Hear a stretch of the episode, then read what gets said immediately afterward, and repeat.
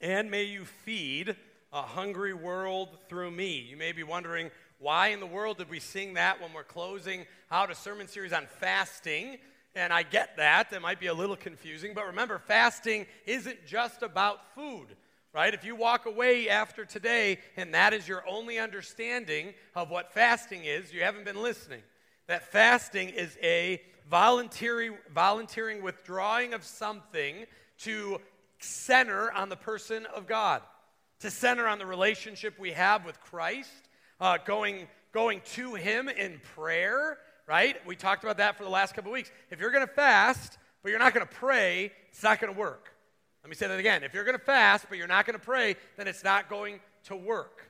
And I used a, a variety of imagery for that over the last couple weeks. Now, to some of your disappointment, there are no gift cards today right? Uh, and I, safe to say, you've done that very well, right? I, I didn't, I, I didn't uh, enjoy someone writing on the uh, White Castle's gift card, gross, and putting that in my office. But the ironic thing is, you still took the gift card. Okay? So, whoever that was, check your heart. Uh, but understand that fasting is a tremendous way to grow spiritually. That if you're going to ask me, Pastor, how can I grow spiritually? It's going to be in the Mount Rushmore of what I'm going to advise you to do. Pray, read God's word, right? Serve. We're going to get there a little bit today. One of the best ways to grow spiritually is to get your butt out and serve. Serve not for gratification of self, but serve because we are called to serve others. And that doesn't always mean just finding a soup kitchen and serving, though that's an excellent way to do it. Or linking up with Pastor Jameel and This Way Ministries like we are, that's a great way to do it. Serving can go above and beyond all of that. Serving may be, just as we prayed for this in the middle of service, is going and meeting with someone that needs to be met with. Going and praying with someone, visiting someone who maybe hasn't had a visitor in a while I know that hospitals and, you know, uh, having guests in there, they, they have numbers, and it, since COVID, it's been a little bit harder. But going and visiting a shut in, that is a way of serving. Praying, sharing the gospel, those are ways of serving. And as we close the sermon series today, we're going to close on the person of Jesus. I think that's right that we do, and there can be really no gift cards to Jesus because that's weird. The only gift card you need is God's Word. And it doesn't cost you anything. That we read God's word, we see how Jesus served, we see how Jesus fasted, we see how Jesus prayed. He was intentional in his relationship with the Father, and we are called to emulate him. How do I know? That's what Christian means. Translated, little Christ. So I'm going to offer that to you today that if you are here this morning you claim yourself to be a Christian and take any political ties to that or any other junk like that, take that out. The, the followers of Jesus, those, the Christians, little Christ, how are you doing in your walk as a little Christ? For that's where we're going to center on today because Jesus gave a teaching in the book of John that is what we're going to tie this sermon series in with. So, Claire, stay with me. I'm going to jump around a little bit, going back and forth from the scriptures, but you can put it up. We're going to be in John chapter 6. Jesus, bread of life, is the heading. So, this is a little context, right? This is after Jesus had fed the 5,000. Uh, then he went away. This is where Jesus then walks on water and calms the waves. Uh, they thought he was a ghost, all that kind of stuff. And this, now we find ourselves the next day. So let's just uh, ask a question. Uh, a, a, rumor that gets said in the Illiana area, and let's just say CRC churches, uh, how widespread can that get within 24 hours?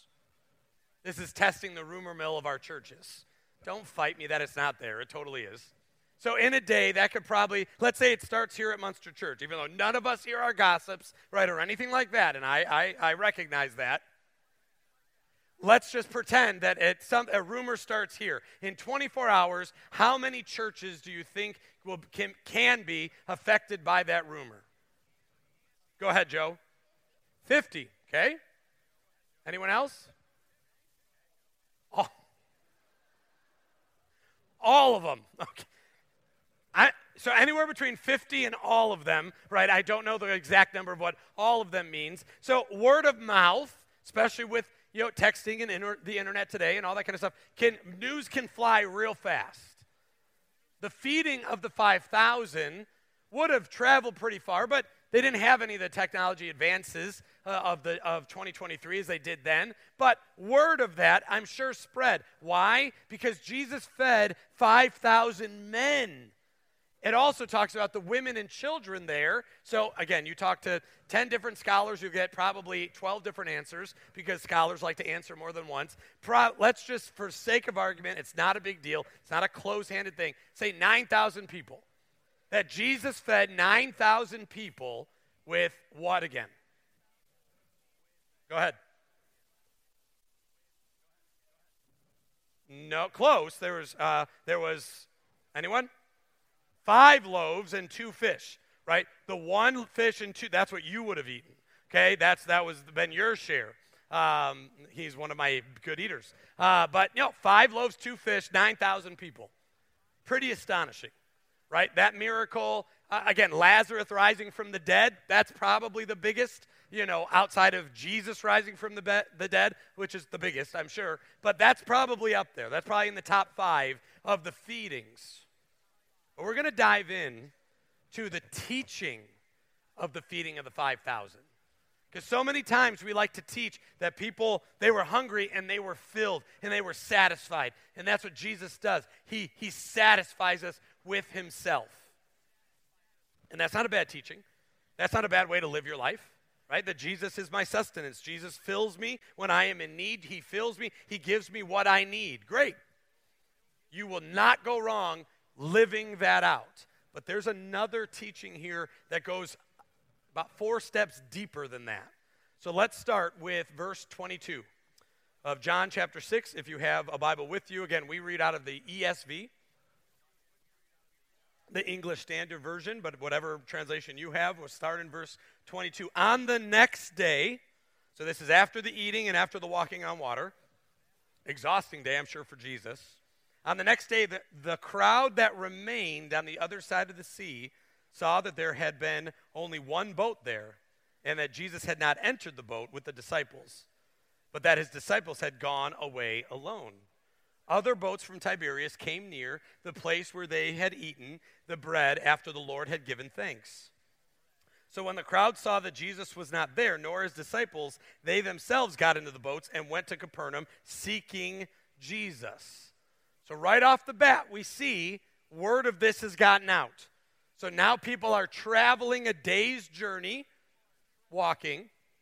So, walking from Munster Church for, let's say you're going to walk 20 hours, right? How far do you think you can get?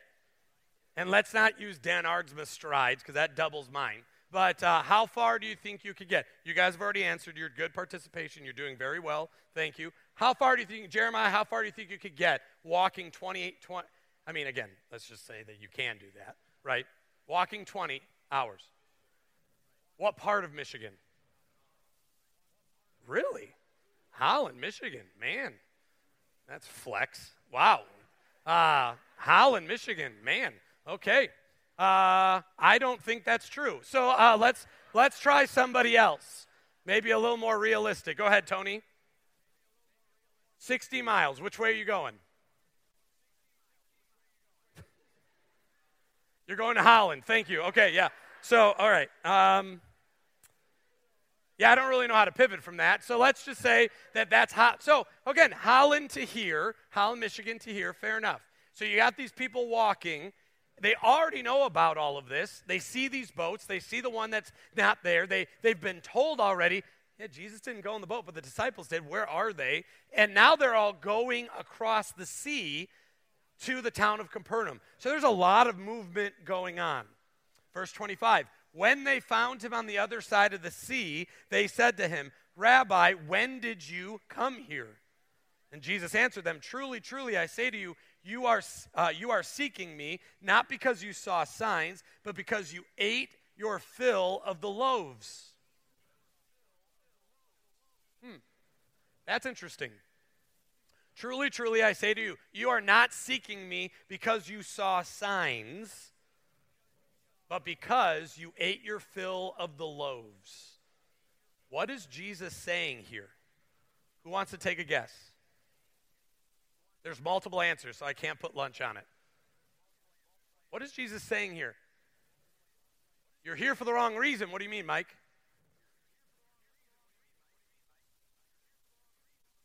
You're, because you want physical food. You're coming to me as a baker. You're not coming to me, or you're coming to me as a chef. You're not coming to me as the Son of Man. You're not coming to me as Messiah. You are recognizing that I did a miracle. How many people think 9,000 people, five loaves, two fish is a miracle?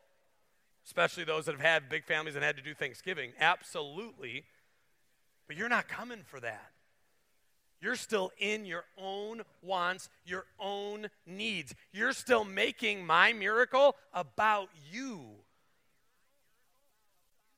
Do not work for the food that perishes, but for the food that endures to eternal life, which the Son of Man will give to you. For on him God the Father has set his seal. Then they said to him, What must we do to be doing the works of God? Jesus answered them, This is the work of God, that you believe in him who he has sent. So they said to him, Then what then what sign do you do that we may see and believe you? What work do you perform? I don't know about you, but I'm getting mad at them now because they missed it. Five loaves, two fish, 9,000 people, and they had their fill. This wasn't like, oh, you get a whiff of the fish and one little crumb of bread. They got to eat and they were full. Yet they miss it. What work must we do? The works of God. Jesus answered them. They said, Then what do you do uh, that we may see and believe you? What work do you perform? Then they doubled down. Our fathers ate the manna in the wilderness, as it is written, He gave them bread from heaven to eat. Jesus said to them, Truly, truly, I say to you, it was not Moses who gave the bread from heaven, but my Father gives you the true bread from heaven. They're still making this about food. If you're still making your fasting about food, stop because you're not fasting well. That fasting is not about the food. That fasting is about centering your relationship on God, learning more about yourself and who God is to you and what He wants for your life. Yet, so many times we fast and we think that that's going to give us kind of like what is that called at Disney World when you get to bypass all the lines? Wow, a lot of you said that real fast. Okay, so I, I always think that's funny, super, like, come on. How many people hate those people when you've been sitting in the line for, uh, I was about to say Boy Meets World. That's a TV show, that's not a ride. What is the world one that's no longer there? It's a small world, yeah, and then they shut that down. Anyway, another rhyme for another time, that you're there now for three hours and you're just seeing people in the fast pass line. Just go, get out. If it was me, I'd go twice. If I had the fast pass, I'd make sure I, no, I wouldn't. I wouldn't do that. I can't afford it. But understand that, yeah, anyway, that, you know, we have these, we think that if we're going to fast, that our request to God gets this fast pass, that God, I'm doing the spiritual discipline, so therefore you're going to give me what I want. We already know that that's not how you pray. That God's not some kind of uh, gym ATM. Okay, Jim, you pray for me, you enter the right code, I'll give you exactly what you want. Because more times than not, if we have a God that just does that, then He doesn't want the best for us because if we're honest, our desires are sinful. Our desires and our wants are not always righteous. That sometimes, maybe all the time, what we long for are things we don't need or the things we think that will give us rest or give us peace don't.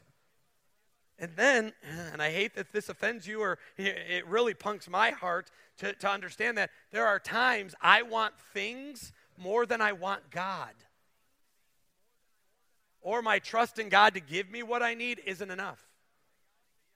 God, I know you're going to give me your peace and that's fine, but I really like this. It's a both and, it's not an either or. that God wants to give us the best. And how do we know? Because he tells the people, yeah, Moses didn't do that. Look to see how they kind of hero worshiped Moses here. That the stories of Moses, again, he's in the hall, right? He's in the hall of fame when it comes to faith. How do we know? Because the book of Hebrews tells us. But Moses didn't do everything right. How do we know? True or false? Did Moses enter the promised land? False. He didn't get the he didn't get what he thought he was going to get because he disobeyed. Yet he's still in the hall of faith. So understanding that they are hero worshiping Moses, Jesus is going, "No, you missed it. It's not about Moses. It was about God providing what they need. They are stuck in manna. Their expectations were manna. That's where they wanted. That they thought that was the limit of their spiritual relationship with Yahweh. I'm sorry, friends. If you have a relationship with God and all you want is manna, you got to go deeper. You got to go deeper. God offers so much more than manna. He gave them bread to, from heaven to eat. Jesus says, Truly I say to you, it was not Moses, but my Father gives you the true bread from heaven. For the bread of God is he who comes down from heaven and gives light to the world. Think about that sentence. The true bread. I guarantee you, there were some people there that were thinking what their favorite bread was. Oh, the true bread, then it's going to be a cinnamon roll or it's going to be rise and roll. How many people like rise and roll? No, rise and roll. No, raisin, that's a fruit. That's different, right? You get that a lot of Greek restaurants as an option. Rise and roll's on 41. Um, all of their stuff comes with like a shot of insulin. Um, but they're still stuck in bread. Friend, Jesus is more than bread. Jesus is more than a mere meal. He is the true bread from heaven. Who is this? The one that comes down and gives light to the world. Verse 34 they said to him, Sir, give us this bread always. They're still stuck in bread. They still want a heavenly baker. They still don't understand Jesus. Because then Jesus puts it right there for us today. Jesus said to them, I am the bread of life. Whoever comes to me shall not hunger, and whoever believes in me shall never thirst. But I said to you that you have seen me, and yet you do not believe. All that the Father gives me will come, or gives me will come to me, and whoever comes to me I will never cast out. For I come down from heaven not to do my will, but the will of him who sent me. So, Jesus, right off the bat, right? I am the bread of life. Jack, what did I just say? Right? That Jesus, he's the bread of life, right? Yeah, move over. That Jesus is the bread of life. He's just done this narrative and this dialogue about the manna from heaven that God provided for the Israelites, that God provided for their life. But now it's not about the material, it's not about sustenance, it's about salvation. That Jesus comes as the bread of life, that whoever eats of him will never be hungry or thirst again. We also see later in John, he says that I am the water of life. What is Jesus saying? You don't need the comforts of this world. You don't need what you think, you believe, you wish you had. Yet we're called to feed the hungry, to give drink to the thirsty, because physical needs are important, but it's not about physical needs today. Fasting has never been about your physical need. Fasting has always been, will always be about your spiritual needs. Well, Pastor, I've never fasted before. I don't know if I ever will. Well, then, friend, you're going to miss out you're going to miss out on spiritual development. Because some of us walk through and go, okay, I've made profession of faith. Uh, I've been a member of the church now for longer than Pastor Jim's been alive. You know, I've been an elder, I've been a deacon, I've served, I, I even did the nursery, right? And all I can say is, your room's probably not going to be by the ice machine in heaven, so way to go. But if that's if that's all you're looking for, if that's all that, okay, I'm going to do all of these things and check the box, check the box, check the box, check the box. As a pastor, I say thank you, but you're settling for manna. You're settling for physical bread. You're doing your part, and the church needs you. That's amazing. But if you have the ability to serve, then you have the ability to grow. And that is exactly what fasting is about growing more in the person of Jesus. Becoming more and more the person, the gifting that Jesus has called out for you to be. Because if you're going to be the kingdom come for somebody else, don't you want your best self? And your best self is not someone that just shoots for the average. Your best self is not someone who says, ah, I've served, I'm good. No. What some of the greatest conversations I can have in the church is the older kids of faith, the older generations in the church that say, you know, my time as being elder and deacon is done, or leading Bible studies is done. You know, that's all well and good. You want to know some of the greatest people that keep bringing pe- new people into the church, unbelievers into the church? It's our older generations. That they know and they understand that an invitation to, of somebody to a church sometimes is better than teaching in Sunday school because we all have different giftings and it all molds together the body of Christ. The body of Christ that He gives us, the bread and water of life. In a couple weeks, we're going to celebrate communion. We don't have an ordained person to oversee communion next week, so we're going to push it back a couple of weeks. When I get back from my trip, we will, we will do that on the third Sunday in June, which actually I love. I did write this series. You know, the Holy Spirit kind of directed that, that we would have communion next week. But I actually love that we have a couple of weeks. Because we could do Prep Sunday like we normally do. We could read the Ten Commandments, talk about how bad we are and how much we need Jesus, clear out, clear out all the sin, right? Confess it all. Hopefully this week, reconcile hurt relationships and come to the table. But I want us to go deeper over the next couple weeks. Where do you want to grow spiritually? Where do you need more than manna in your life? Where do you need Jesus the most? And over the next couple weeks, I want you to ask Him. I want you to seek Him. If you need to fast, fast right? If you need to pray, pray. If you need to seek God's word, seek God's word. If you need to find counsel, find counsel. Where do you want to see yourself grow the most? Because what it ultimately asks right off the bat, and band, you can come on up as I, as I finish this part. I'm going to tell you that where you need to grow the most is probably where you think you're the best. I don't need to grow in that because I've done this. Friend, that's manna thinking. That's not the bread of life. Oh, I get my fill. I'm good. You're missing it. Getting your fill is not about you. Getting your fill is telling other people about Jesus. Because if you have the bread of life, if you are a believer, awesome, you're good. You are satisfied. Now it's time to bring other people into that. If you have followed the light, right, and you are, you have that vertical relationship, praise God. But in your fasting, in your growth, in your spiritual disciplines, the question ultimately should be who else can I bring to the table?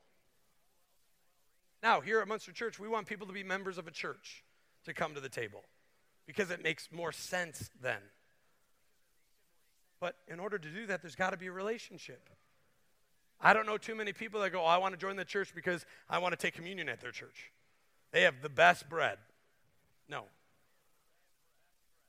What does it mean to invite other people to the table? So often we go, hey, I got my invite, I'm good. No, you're not. How many people have you invited to the table? How many people have you wanted to be a part of the body of Christ? So we're going to take a couple minutes. We're going to sit and we're going to reflect. We're going to reflect on those people. Or maybe you know people that just want a little manna. They, they, they don't want the bread of life. They just want they just want their needs met. Maybe just maybe that's you. As we reflect, ask the Lord to bring those people to your mind now.